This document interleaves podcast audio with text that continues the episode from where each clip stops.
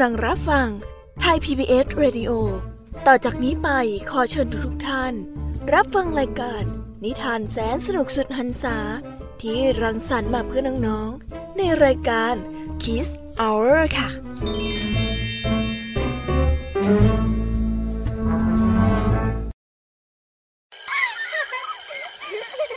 โรงเรียนเลิกแล้วกลับบ้านพร้อมกับรายการ Kids Hours โดยวัญญาชยโย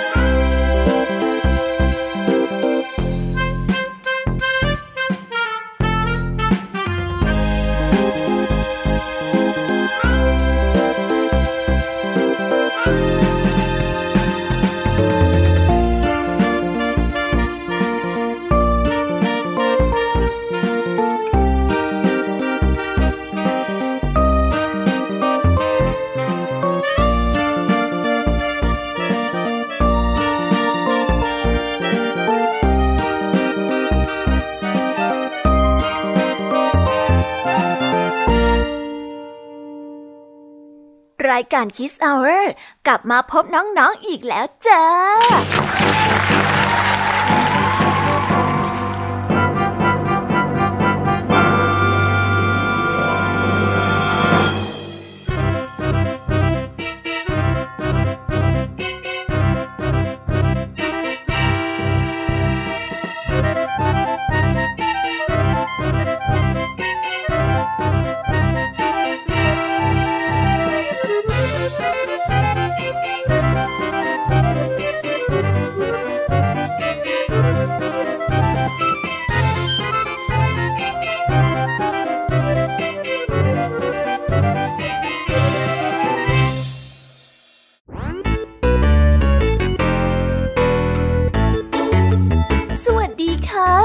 การคิสอเวอร์กลับมาพบน้องๆอีกแล้ว วันนี้พี่ยามีแล้วก็พองเพื่อน ก็ได้กลับมาเล่าให้กับน้องๆได้ฟังกันอย่างมากมายกันอีกเช่นเคย ขอเช็คกันหน่อยได้ไหมเอ่ยว่าตอนนี้เนี่ย มีใครกำลังเล่าฟังรายการคิสอเวอร์อยู่บ้างติ๊กตอกติ๊กตอกติ๊กตอก อุ้ยดีใจจังเลยค่ะ มีน้องๆหลายคนรอฟังรายการคิสเอเวอร์กันอยู่เยอะแยะเต็มไปหมดเลย จะไม่ให้พี่แยมมี่ปลื้มปลิ่มและก็ดีใจได้ยังไงกันล่ะคะ เพราะว่าพี่แยมมี่เองเนี่ยก็รอที่จะมาเจอน้องๆอยู่เหมือนกันล่ะค่ะวันนี้พี่ยามี กับพ่องเพื่อนก็มีนิทานมากมาย ที่จะมากระตุกต่อมจินตนาการของน้องๆ ให้ไปตะลุยกับโลกแห่งนิทานกันในวันนี้สำหรับรายการของเราในวันนี้นะคะ เริ่มต้นกันด้วยคุณครูหวายใจดี ที่นำนิทานเรื่อง หัวล้านดื้อครู ที่เป็นเรื่องราวของชายหัวล้านทั้งสองคน ที่พยายามหาวิธี ที่จะทำให้ตนเองนั้น กลับมามีผมดกดำอีกครั้ง จึงไปขอคำแนะนำจากผู้รู้ แต่ว่าจากชื่อเรื่องแล้วนี้ เนี่ยชายหัวล้านทั้งสองคนนี้เนี่ยต้องดื้อจนเกิดเรื่องแน่ๆเลยละค่ะ และเรื่องที่สองของคุณครูไหวก็คือเรื่อง หนูกัดหิน ที่เป็นเรื่องราวของลูกคนรวย ที่ค่อยๆเข้าใจโลกทีละนิดทีละนิด ว่าความร่ำรวยที่เขามีกัน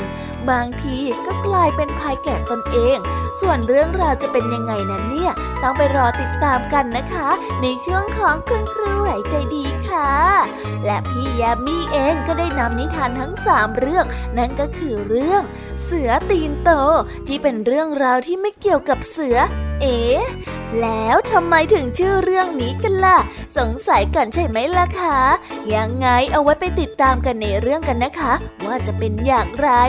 ต่อกันด้วยเรื่องขมิ้นน้อยผู้อารีที่เป็นเรื่องราวของนกขมิ้นน้อยที่จิตใจงาม กับลิงที่กลายเป็นเพื่อนรักกันได้ เพราะ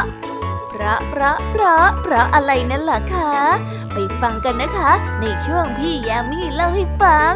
และปิดท้ายกันด้วยนิทานเรื่องอย่างลบกับดินสอ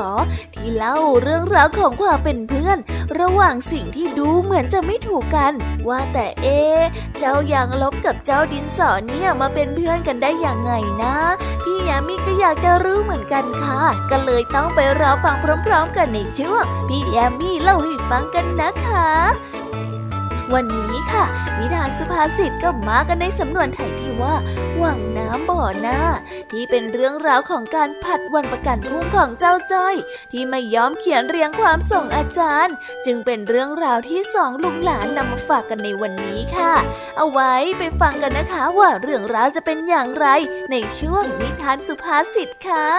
และปิดท้ายด้วยนิทานเด็กดีเรื่อง หมาป่ากับต้นไม้ศักดิ์สิทธิ์ที่เป็นเรื่องราวของหมาป่าจอมโลภแถมยังไม่รู้จักบุญคุณเสียด้วย โอ้โหทำไมถึงนิสัยไม่ดีอย่างนี้ล่ะคะเนี่ยอยากไปฟังกันแล้วใช่ไหมล่ะ เรื่องราวจะเป็นยังไงนั้น พี่เด็กดีแอบมากระซิบบอกพี่แยมมี่กันค่ะว่า ต้องไปรอติดตามกันในช่วงของนิทานพี่เด็กดีกันนะคะน้องๆ ตอนนี้เนี่ย น้องๆคงที่จะรอฟังนิทานแสนสนุกจากรายการคิสเอาร์กันอยู่แล้วใช่ไหมล่ะ ถ้างั้น เราไปฟังนิทานเรื่องแรกจากคุณครูไหวกันเลย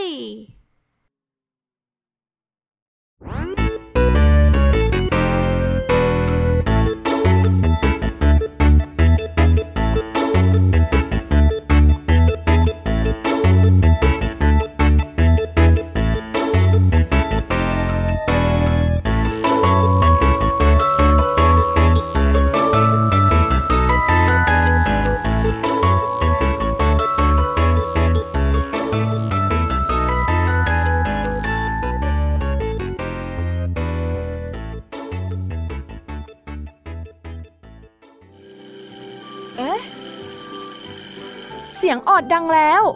อุ้ยต้องไปเข้าเรียนแล้วล่ะค่ะ ไม่รอช้า เราไปหาคู่ไหวกันเถอะ ไปกันเลย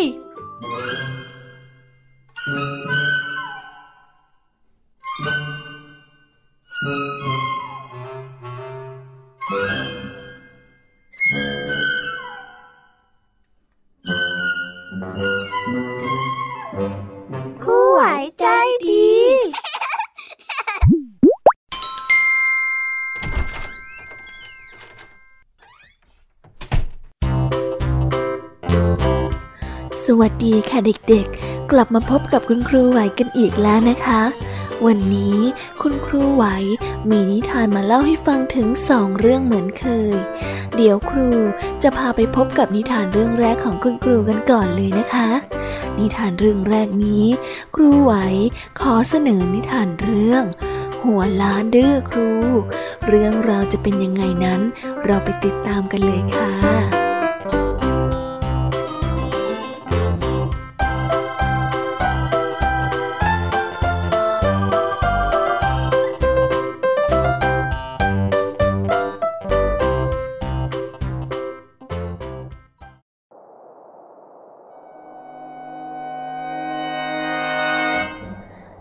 องกับทิดถมเป็นเพื่อนรักกัน ร่ำเรียนหนังสือตำรับตำรามาด้วยกัน ตั้งแต่ยังเด็ก ถึงฐานะของทั้งสองจะแตกต่างกัน แต่ทั้งสองก็ไม่ได้รังเกียจกันเลยเมื่อทั้งสองบวชเรียนด้วยกัน จนกระทั่งศึกออกมา ทั้งสองก็ช่วยเหลือพ่อแม่ ประกอบกิจการอาชีพ อย่างขยันขันแข็ง วันหนึ่งได้มีพ่อค้าเร่ ขายนำน้ำมันใส่ผมมาขายในหมู่บ้าน ทิดทองกับทิดถมไม่รู้เรื่องอะไร จึงได้ซื้อมาใช้คนละขวด เวลาต่อมาในไม่นานผมของทั้งสอง ก็ร่วงออกเรื่อยๆเรื่อยๆจนกลายเป็นคนหัวล้านไปซะทั้งคู่ ทั้งสองรู้สึกอับอายเป็นอันมาก ไม่อยากจะออกไปไหน กินก็ไม่ได้กิน นอนก็นอนไม่หลับ ชาวบ้านรู้เรื่องนั้นเข้า ก็แกล้งอำอำว่า ถ้าเอาไอ้นั่น เอาไอ้นี่มาทา ผมก็จะออกมาดังเดิม เช่น บอกให้เอาหนวดเต่า เขากระต่าย น้ำลายยุง หรือแม้กระทั่ง ฉี่สุนัขมาทา ทั้งสองก็หลงเชื่อ กลายเป็นที่ค้ำขันของเจ้าบ้านทั้งหมู่บ้าน จนทั้งสองต้องไปพึ่งโยคีที่กลางป่า โยคี ได้บอกให้ไปดำน้ำในสระข้างอาสมสามครั้ง ผมก็จะงอกออกมาทั่วทั้งหัวเหมือนดังเดิม ทั้งสองจึงทำตาม ดำครั้งแรกโผล่หัวขึ้นมา ผมก็ขึ้นมานิดหน่อย ครั้งที่สอง ก็มีผมออกมาพอประมาณ ครั้งที่สามมีผมออกมายาวเต็มหัวประมาณ 3-4 เซน แต่ทั้งสองมีแผลเป็นกลางหัว เนื้อตายไปหมดแล้ว ผมจึงขึ้นมาไม่ได้แทนที่จะไปรักษากับยูคี ทั้งสองได้ไปปรึกษากันว่า หากดำครั้งที่สี่ผมต้องขึ้นอีกเป็นแน่ จึงได้ดำน้ำลงไปอีกครั้ง แต่ถ้าว่าเมื่อโผล่หัวขึ้นมา กลับกลายเป็นคนหัวล้านกระบาลใสเช่นเดิม แล้วทั้งสองก็ได้แต่ร้องไห้โวยวาย แล้วก็ได้เดินก้มหัวกลับบ้านด้วยความผิดหวัง นิทานเรื่องนี้ก็ได้สอนให้กับเรารู้ว่า อย่าดื้อกับคำพูดที่ผู้ใหญ่บอกผู้ใหญ่สอน เพราะอาจจะทำให้ผลลัพธ์กลับกลายเป็นสิ่งที่ตรงข้ามได้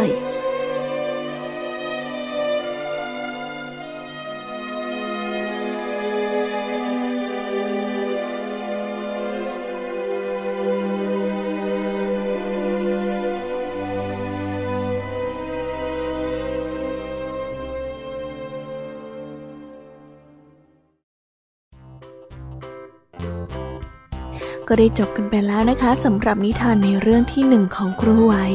เป็นยังไงกันบ้าง เด็กๆชอบกันไหมเอ่ยได้ฟังกันไปแล้วเนี่ย เด็กๆก็ควรที่จะเชื่อฟังผู้ใหญ่กันนะคะ ไม่อย่างนั้นเนี่ย ดูตัวอย่างจากลุงหัวล้านสิคะแหมลุงทั้งสอง แก่แล้วนะคะเนี่ยขนาดแก่แล้วยังไม่เชื่อฟังคำของผู้ใหญ่อีก ผู้ใหญ่ที่ว่านั้นก็คือโยคีนั่นเองล่ะค่ะ เห็นไหมล่ะคะ ว่าผลของการไม่เชื่อฟังเนี่ย มันเป็นอย่างไร เอาเป็นว่าเราไปต่อกันในนิทานเรื่องที่สองของคุณครูไหวกันต่อเลยนะคะ ในนิทานเรื่องที่สองของคุณครูไหวนี้ ครูไหวขอเสนอเรื่อง หนูกัดหิน เรื่องราวจะเป็นยังไงนั้นไปฟังกันค่ะ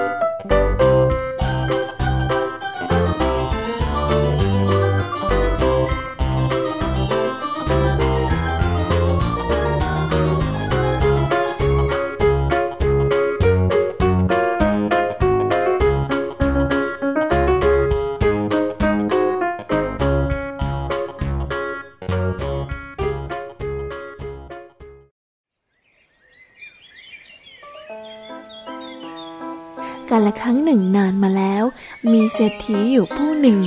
เขาได้มีลูกชาย เป็นคนที่ไม่รักดี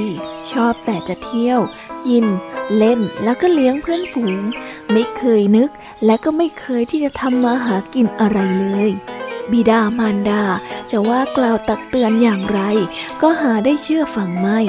ในที่สุด เศรษฐีคนนั้นก็ตรอมใจตาย แต่ก่อนที่จะตายไปนั้น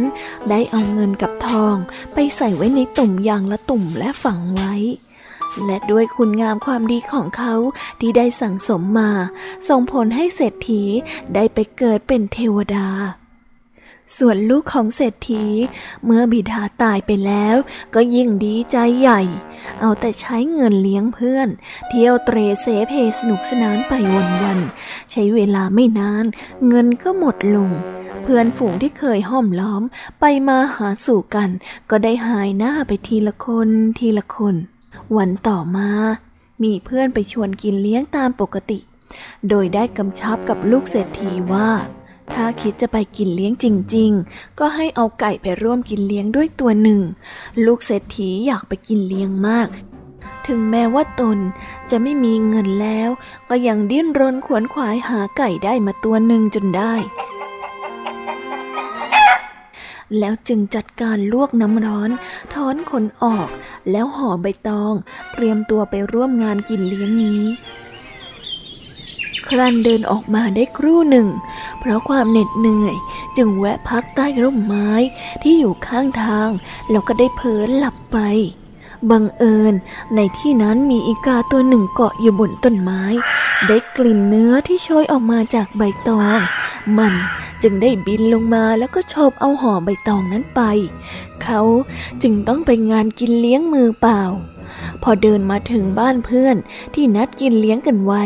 แล้วก็เล่าให้กับเพื่อนๆฟัง แต่กลับไม่มีใครเชื่อในคำพูดของเขาเลย ต่างคนก็ต่างคิดว่าเขาคงไม่มีปัญญาหาไก่มา จึงแต่งเรื่องขึ้นมาแก้ตัว แถมเขายังถูกเพื่อนฝูงในงานพูดจาเยาะเย้ยถากถางเอาเสียอีกด้วย ว่าไม่มีปัญญาหาไก่มา แล้วยังไปโทษอีกาอีก ลูกเศรษฐี ทั้งเจ็บใจและอาย ตัดสินใจจะไม่ไปร่วมวงกินเลี้ยงด้วย รีบเดินทางกลับบ้าน เมื่อถึงบ้านแล้วก็ยังน้อยใจไม่หาย นึกถึงเมื่อสมัยอดีตที่ตนยังมั่งมีมีเพื่อนฝูงล้อมหน้าล้อมหลัง แล้วก็ยังเกิดความเสียใจ กินไม่ได้นอนไม่หลับ ร่างกายผายผอมลง ฝ่ายเทวดาพ่อแม่เห็นอาการของลูกดังนั้น ก็อดที่จะสงสารเสียไม่ได้ จึงมาเข้าฝันลูกว่า นั่นแหละลูกเอ๋ยเมื่อพ่อแม่ยังอยู่ก็ได้สอนเจ้าไปแล้ว เรื่องการใช้เงินใช้ทอง เมื่อยามลำบากยากจน ใครเขาจะมานับถือเจ้ากันละ่ะ พูดเรื่องจริงก็กลายเป็นเรื่องหลอกได้ ขอให้เจ้า จงรู้สึกตัว แล้วกลับไปปรับปรุงตัวสมัย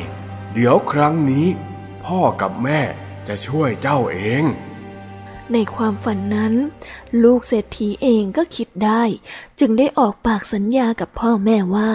ต่อไปนี้จะเลิกประพฤติตนเช่นเดิม แล้วจะปรับปรุงตัว จะตั้งใจทำมาหากิน ก่อร่างสร้างตัว เลี้ยงตัวเองให้มีเงินพอ จะไม่ยอมให้ใครมาดูถูกตนได้อีกต่อไปเมื่อเทวดาพ่อแม่ได้ฟังดังนั้นจากลูกก็พอใจเป็นยิ่งนัก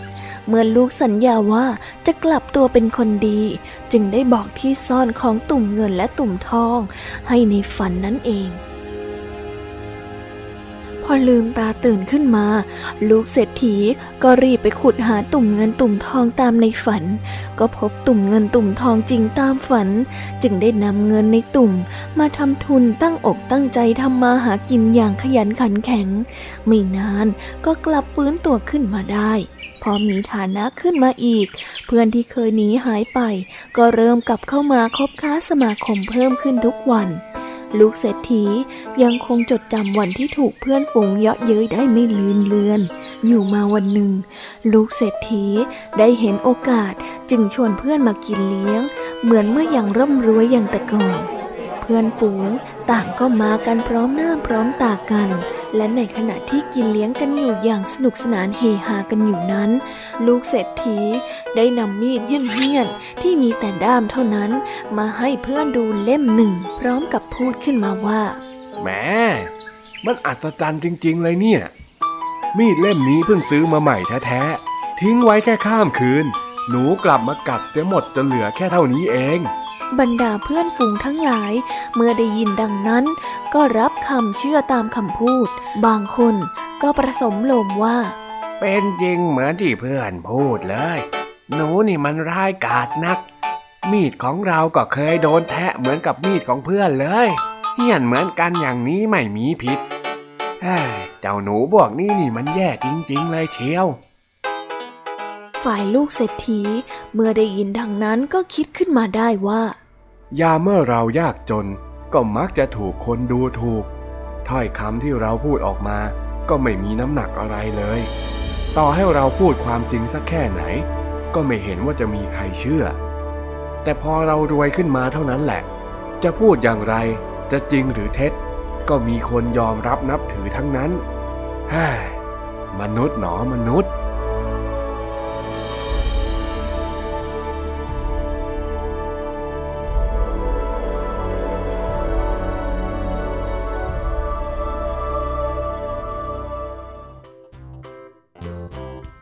ได้จบกันไปแล้วนะสำหรับนิทานของคุณครูไหวในเรื่องที่สอง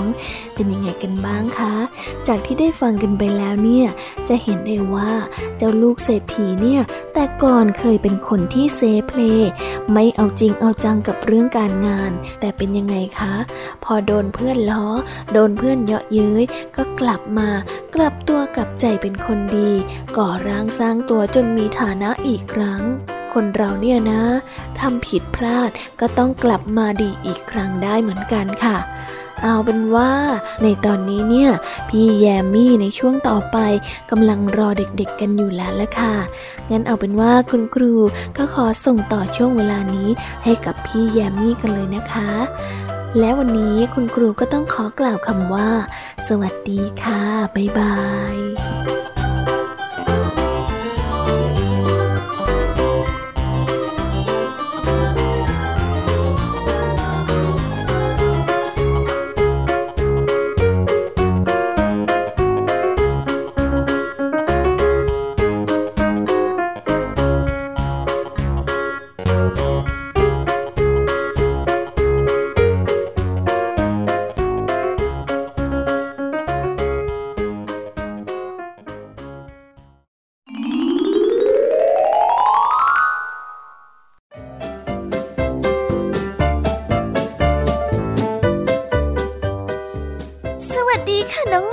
สวัสดีอีกรอบกลับมาพบกับพี่แยมมี่ในช่วง พี่แยมมี่เล่าให้ฟังกันอีกแล้ว อดใจรออยากที่จะเล่านิทานให้กับน้องๆฟังแดวไม่ไหวแล้วล่ะค่ะ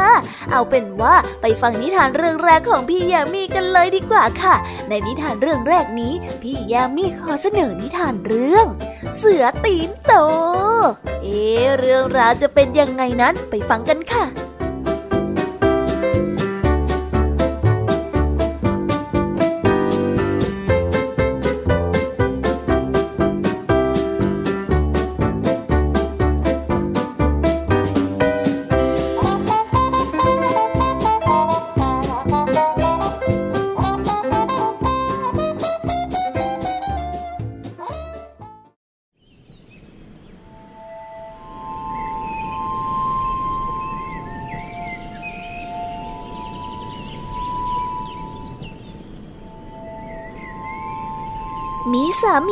ยาคู่หนึ่ง มีอาชีพทำไร่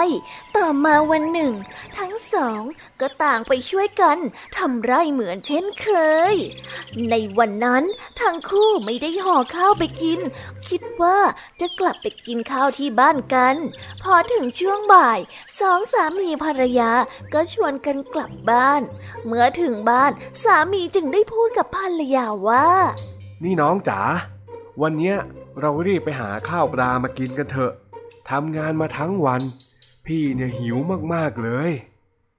ฝ่ายภรรยานั้นเป็นคนที่ขี้เกียจไม่ชอบทำงานอยู่เป็นทุน จึงพลอยไม่ชอบหุงหาอาหารไปด้วย เมื่อได้ยินสามีพูดขึ้นมา จึงเดินเข้าไปยังห้องครัว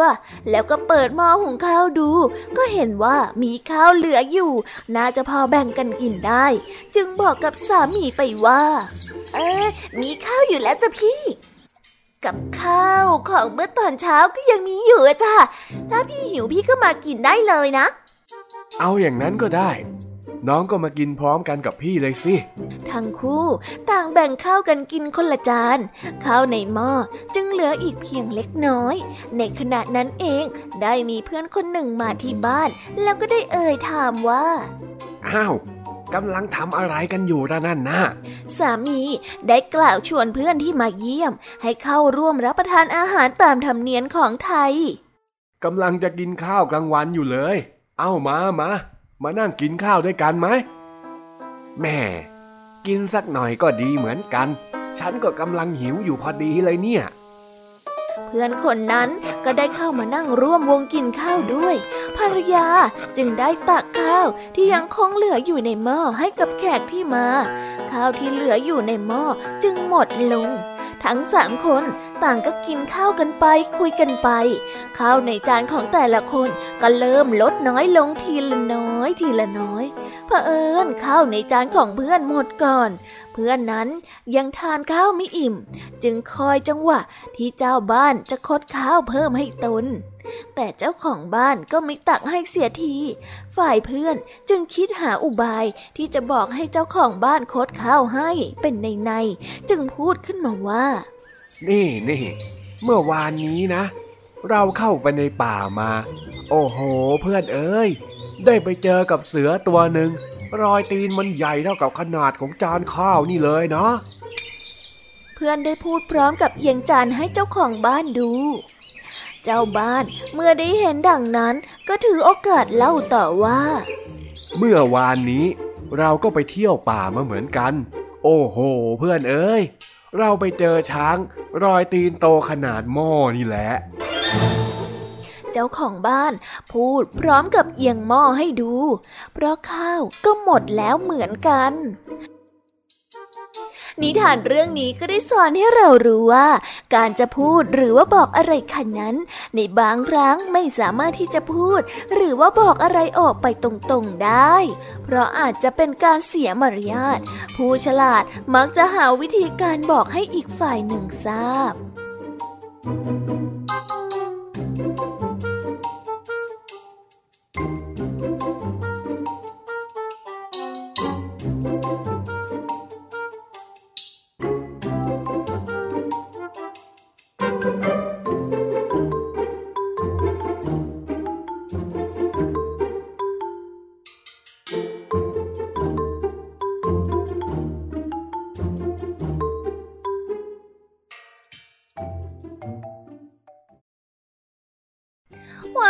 ได้จบกันไปแล้วนะคะสำหรับนิทานเรื่องแรกของพี่ยามีเป็นยังไงกันบ้างล่ะ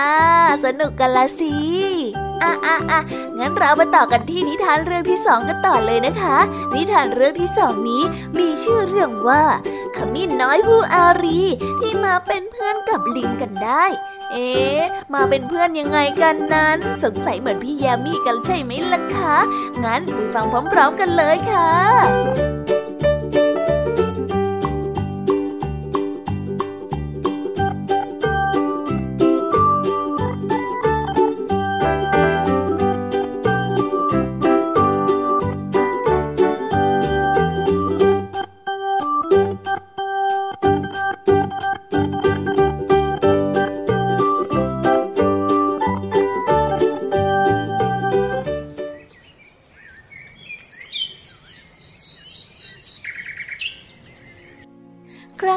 านมาแล้ว ในเมืองพาราณสี มีนกขมิ้นตัวหนึ่งอาศัยอยู่ในป่าทำรังอยู่บนต้นไม้ต้นหนึ่ง โดยเลือกเอาตรงไม้งามสูงสูง คุมแดดคุมฝน และค่อนข้างปลอดภัยจากอันตราย ที่จะมาจากสัตว์ร้ายและก็คนร้าย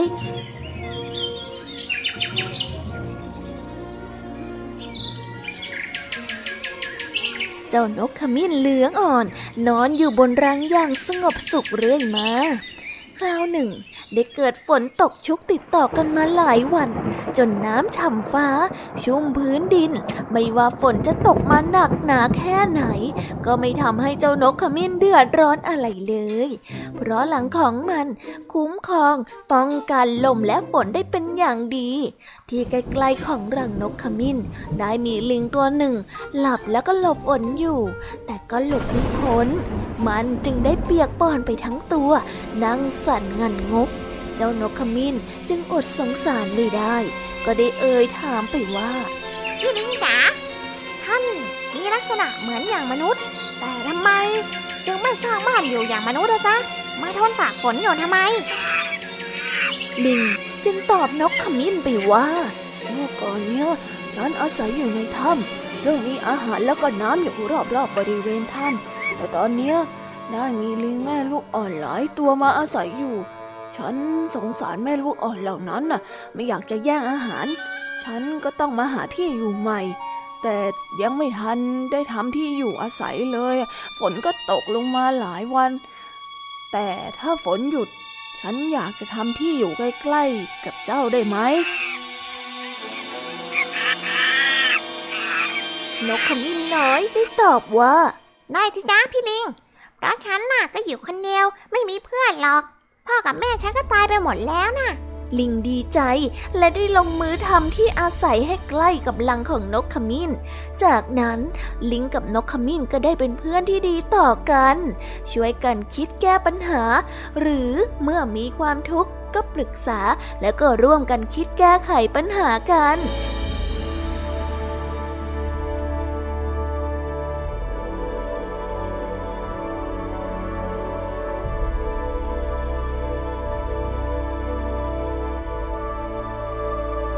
นิทานเรื่องนี้ก็ได้สอนให้เรารู้ว่า การที่มีปัญญาและก็มีเพื่อนที่ดี สามารถแก้ปัญหาหรือความทุกข์ที่เกิดขึ้นได้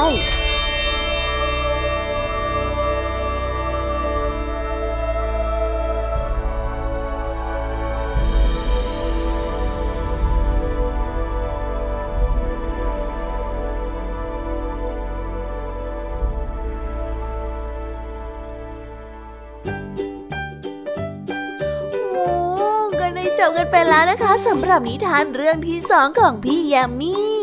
สนุกกันละสิคะแหมเจ้านกขมิ้นน้อยเนี่ย ใจดีจริงๆเลยนะคะ เจ้าลิงก็เลยโชคดี มีเพื่อนที่ใจดีแล้วก็จิตใจงดงามเหมือนเจ้านกขมิ้นน้อยถ้าน้องๆยังไม่จุใจกับนิทาน งั้นเราไปต่อกันในเรื่องที่สามกันต่อเลยดีกว่าไหมคะ ในนิทานเรื่องที่สามของพี่ยามี่ มีชื่อเรื่องว่ายางลบกับดินสอ แน่ๆสงสัยกันละสิว่าเรื่องราวจะเป็นอย่างไร งั้นเราไปฟังกันเลยค่ะ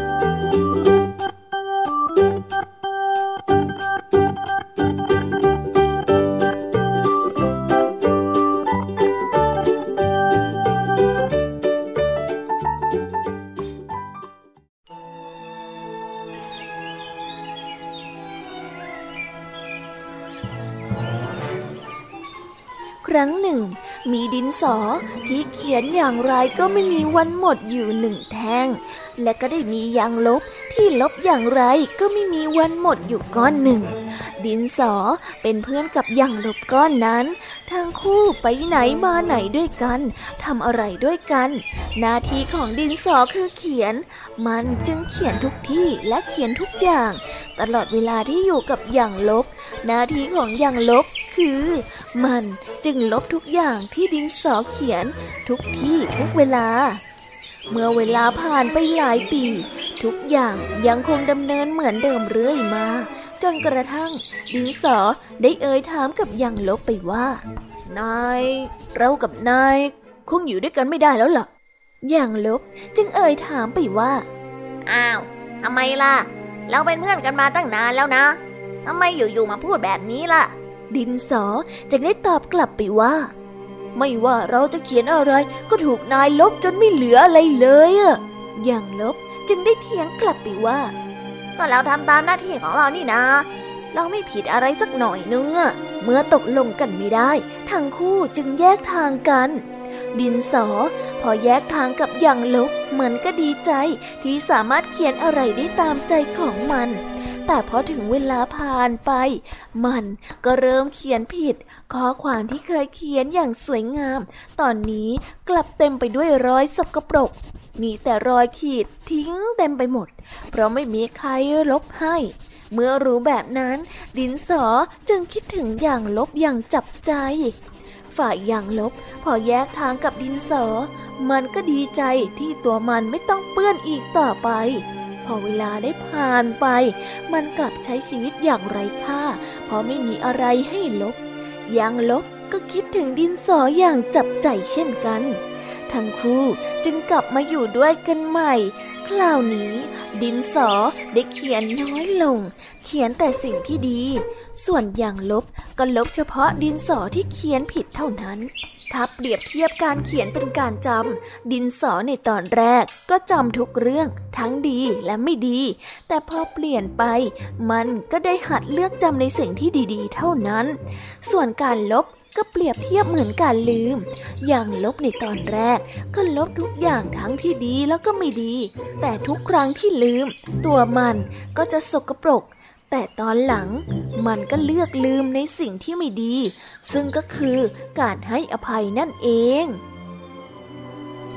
นิทานเรื่องนี้ก็ได้สอนให้เรารู้ว่า เปรียบการเดินทางของดินสอและอย่างลบ ได้ดังมิตรภาพ เราควรเลือกจำแต่สิ่งที่ดีๆ ที่มีให้กัน และลืมในสิ่งที่อาจผิดพลาดบ้าง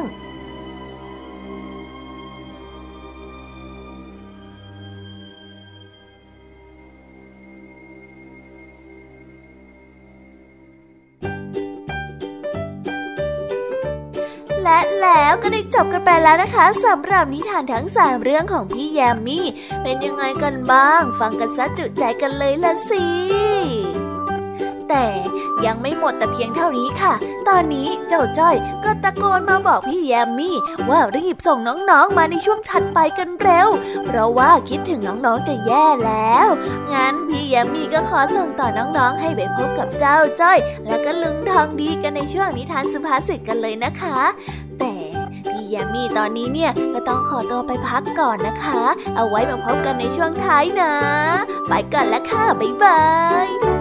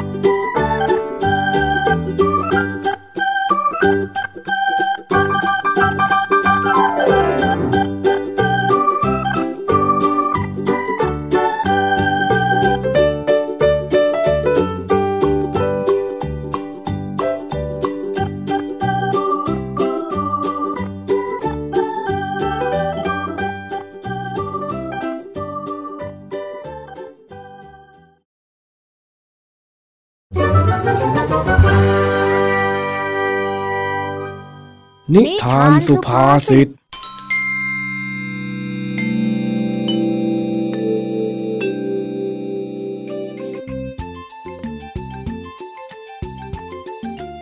วันนี้เจ้าจ้อยเดินถือสมุดหนังสือมาหาลุงทองดีที่บ้าน หน้าตาดุเคร่งเครียด เหมือนกับมีเรื่องอะไรบางอย่าง เมื่อเจ้าจ้อยเดินมาถึง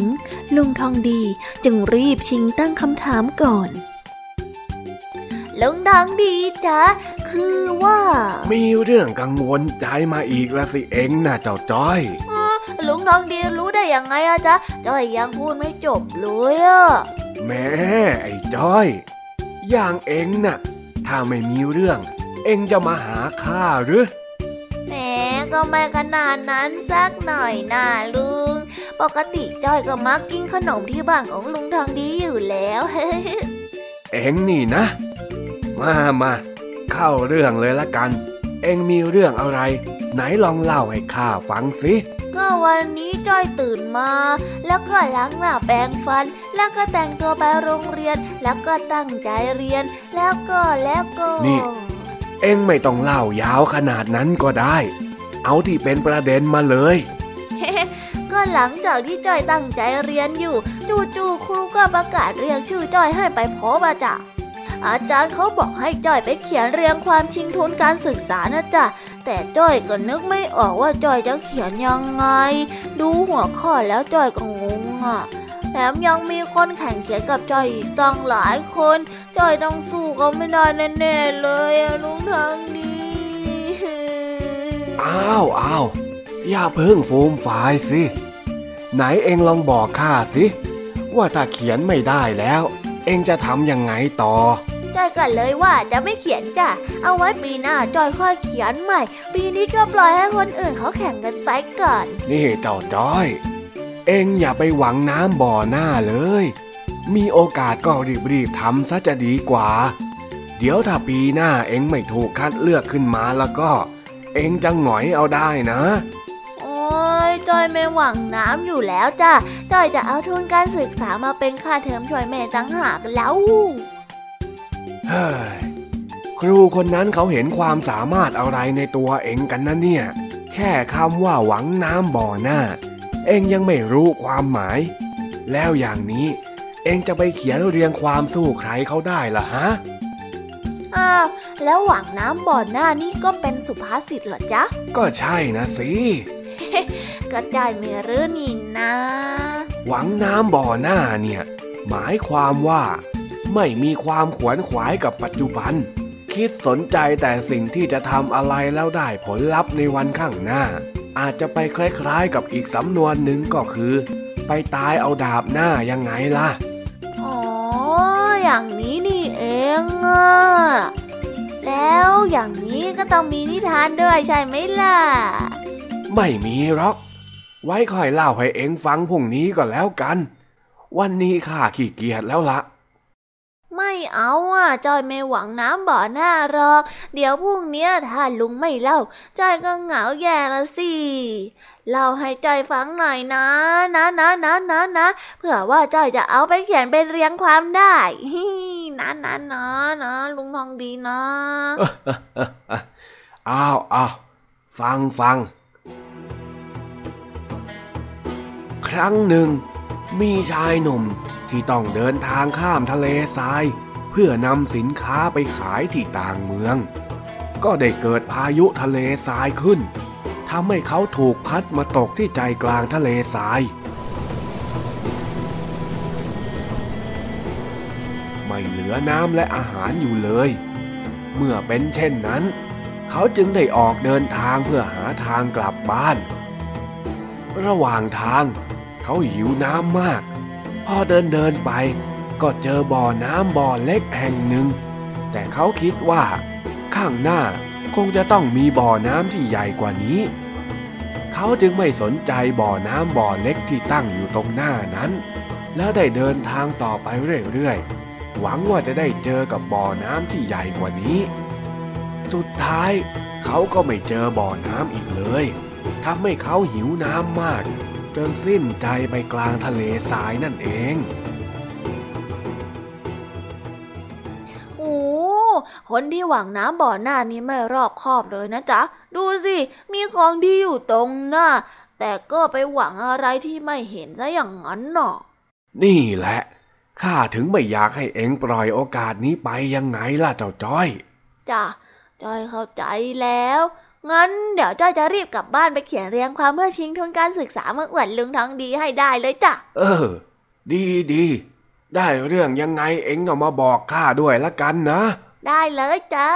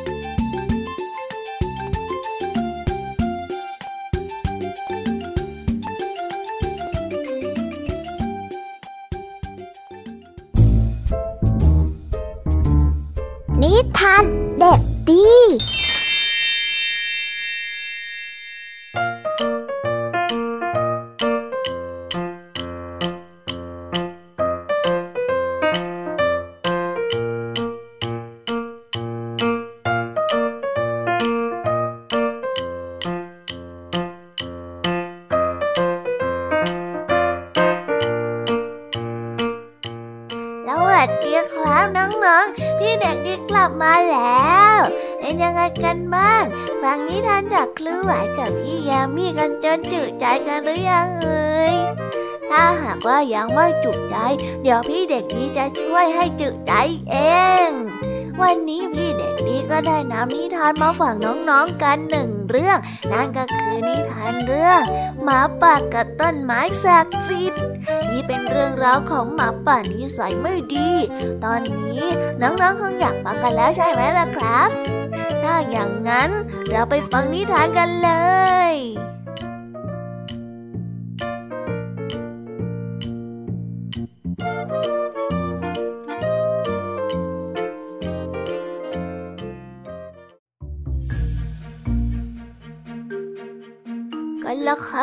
นึ่งนานมาแล้ว มีหมาป่าผอมโซตัวหนึ่ง ไปบนบานกับต้นไม้ศักดิ์สิทธิ์ ได้ขอพรเป็นบัวบ้านที่ตัวอ้วนพีเมื่อกลายเป็นล่างวัว ก็ได้ถูกชาวบ้าน ใช้ไถนา ก็เกิดความเหนื่อยล้า จึงไปบนบานกับต้นไม้ศักดิ์สิทธิ์ว่า ขอเป็นหมา โอ้ ท่านต้นไม้ศักดิ์สิทธิ์หลังจากที่ข้าเป็นวัวมาแล้ว ข้าทำงานตรากตรำไถนาจนเหนื่อยซะเหลือเกิน ข้าเลยอยากจะมาขอพรใหม่กับท่านนะข้าขอให้ท่านเสกให้ข้ากลายเป็นม้าด้วยเถิด แต่พอได้เป็นม้ากลับถูกพระราชาผู้ครองนคร สั่งให้ทหารจับตัวไปเป็นพาหนะ จึงเกิดความเบื่อหน่ายอีก มันเลยไปบนบานสารกล่าวกับต้นไม้ศักดิ์สิทธิ์ว่า ขอเป็นพระราชา โอ้ท่านต้นไม้ศักดิ์สิทธิ์ หลังจากที่ข้าไปเป็นม้ามาแล้วข้าก็ต้องทำงานรับใช้พระราชา วันๆเอาแต่วิ่งไปวิ่งมาข้าเนี่ยเบื่อเหลือเกินข้าก็เลยอยากจะให้ท่าน ช่วยเสกให้ข้ากลายเป็นพระราชาหน่อยเถอะ เมื่อได้เป็นพระราชาสมใจแล้ว เขายังมีความต้องการเรือเดินทะเลขนาดใหญ่ จึงสั่งให้ทหารไปตัดต้นไม้ศักดิ์สิทธิ์เพื่อมาต่อเรือ ต้นไม้ศักดิ์สิทธิ์โกรธมากที่ทำคุณไม่ขึ้น จึงบอกให้ทหารไปตามพระราชามาตัดเองเมื่อพระราชามาถึง ต้นไม้ศักดิ์สิทธิ์ก็ได้กล่าวตำหนิในความไม่รู้จักพอ แล้วก็สาบให้กลายกลับมาเป็นร่างหมาป่าผอมโซเช่นเดิม เมื่อพระราชามาถึง ต้นไม้ศักดิ์สิทธิ์จึงได้กล่าวตำหนิในความไม่รู้จักพอ แล้วก็สาบให้กลายร่างเป็นหมาป่าผอมโซเช่นเดิม เจ้านี่นอกจากจะโลภมากแล้ว ยังไม่รู้บุญคุณของข้าอีกนะ เอาละข้าจะลงโทษเจ้าด้วยการทำให้เจ้า กลับไปเป็นหมาป่าเหมือนเดิม และข้าก็จะปล่อยให้เจ้าหิวโซ โดยที่ไม่ต้องรับความช่วยเหลือจากข้าอีกต่อไป นิทานเรื่องนี้ก็ได้สอนให้เรารู้ว่า ความโลภไม่รู้จักพอจะส่งผลให้เราในที่สุดแล้วก็จะไม่เหลืออะไรเลยนิทานของพี่เด็กดีก็ได้จบลงไปแล้วนะครับ เป็นยังไงกันบ้างเอ่ยสนุกกันละสิเจ้าหมาป่าเนี่ยนิสัยไม่ดีจริงๆเลยนะครับ โลภมากลาบหาย ก็ได้จบกันไปแล้วนะครับสำหรับนิทานของพี่เด็กดีในวันนี้ เป็นยังไงกันบ้าง เห็นบทเรื่องของเจ้าหมาป่ากันไปแล้วใช่ไหมล่ะครับน้องๆ คงจะรู้กันแล้วว่า ความโลภเนี่ยเป็นสิ่งไม่ดีเลย เจ้าหมาป่านะเจ้าหมาป่า เป็นถึงพระราชาแล้ว ถ้าเป็นพี่เด็กดีนะ พี่เด็กดี ก็จะเป็นพระราชาอยู่อย่างนั้นแหละครับพี่เด็กดีจะไม่ยอมดื้อกับต้นไม้ศักดิ์สิทธิ์ แล้วก็จะไม่กลับมาเป็นหมาป่า เพราะว่าพี่เด็กดีน่ะ เป็นคนที่ไม่โลภมาก แต่ตอนนี้เนี่ยเวลาของพี่เด็กดีก็ได้หมดลงไปแล้วล่ะครับ เอาไว้เรามาพบกันใหม่ในคราวหน้านะสำหรับวันนี้พี่เด็กดีก็ต้องขอตัวลากันไปก่อนแล้วนะครับ สวัสดีครับบ๊ายบาย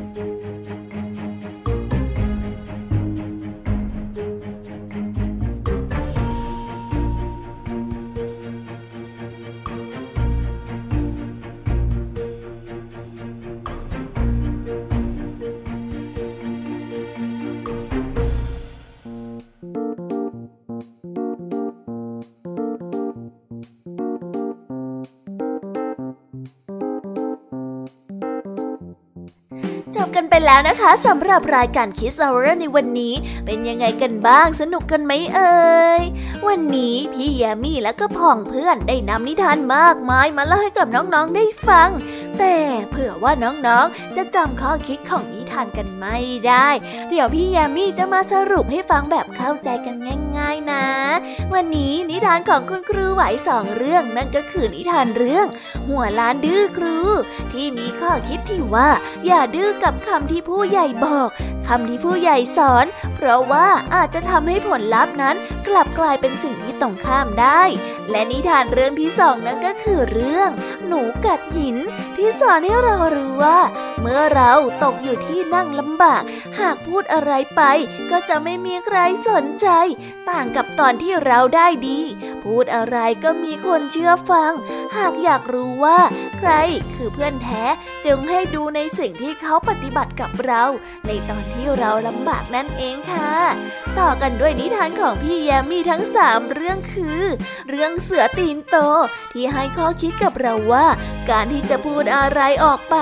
ในบางครั้งเราก็ไม่สามารถที่จะพูด หรือว่าบอกออกไปตรงๆได้ เพราะอาจจะเป็นการเสียมารยาทและต่อกันด้วยนกขมิ้นน้อยผู้อารี ที่ให้ข้อคิดกับเราว่า การที่มีปัญญาและก็มีเพื่อนที่ดี สามารถแก้ไขปัญหา หรือว่าทุกที่เกิดขึ้นได้ และก็ปิดท้ายด้วยเรื่องอย่างลบกับดินสอ ที่ให้แง่คิดกับเราว่า เปรียบการเดินทางของดินสอและอย่างลบได้ดั่งมิตรภาพ เราควรเลือกจำในสิ่งที่ดีๆ ที่มีให้กัน และก็ลืมในสิ่งที่อาจจะผิดพลาดบ้าง ส่วนนิทานสุภาษิตในวันนี้เจ้าใจก็มาปรึกษาลุงงทองดีเรื่องการเขียนเรียงความขอทุน แต่จู่ๆก็จะล้มเลิกกลางคลัน ลุงทองดีจึงหยิบยกสำนวนไทยที่ว่าหว่างน้ำบ่อหน้าที่หมายความว่าไม่มีความขวนขวายกับปัจจุบัน คิดจะทำอะไรที่สนใจแต่ได้ผลลัพธ์ในวันข้างหน้า มาพูดให้กับเจ้าจอยได้คิดกันนั่นเอง นิทานเด็กดีในวันนี้ค่ะ มากันในเรื่อง หมาป่ากับต้นไม้ศักดิ์สิทธิ์ที่สอนให้เรารู้ว่า ความโลภไม่รู้จักพอจะส่งผลให้ในที่สุดแล้วก็จะไม่เหลืออะไรเลย เหมือนกับเจ้าหมาป่าที่พี่เด็กดีได้นำเรื่องราวมาเล่าให้กับพวกเราได้ฟังนั่นเองละค่ะ เป็นยังไงกันบ้าง เต็มอิ่มจุใจไปกับนิทานเกือบหนึ่งชั่วโมงแน่ น้องๆชอบกันไหมเอ่ยแต่น่าเสียดายนะคะ ว่าวันนี้เนี่ยก็ได้หมดเวลาสำหรับรายการ Kiss Hour ซิแล้วสิแต่ไม่เป็นไรนะ เอาไว้เรามาพบกันใหม่ในคราวหน้าค่ะ วันนี้พี่แยมมี่แล้วก็พองเพื่อนในรายการ Kiss Hour ก็ต้องขอตัวลากันไปก่อนแล้วนะคะ เอาไว้มาพบกันใหม่ค่ะ สวัสดีค่ะ บ๊ายบาย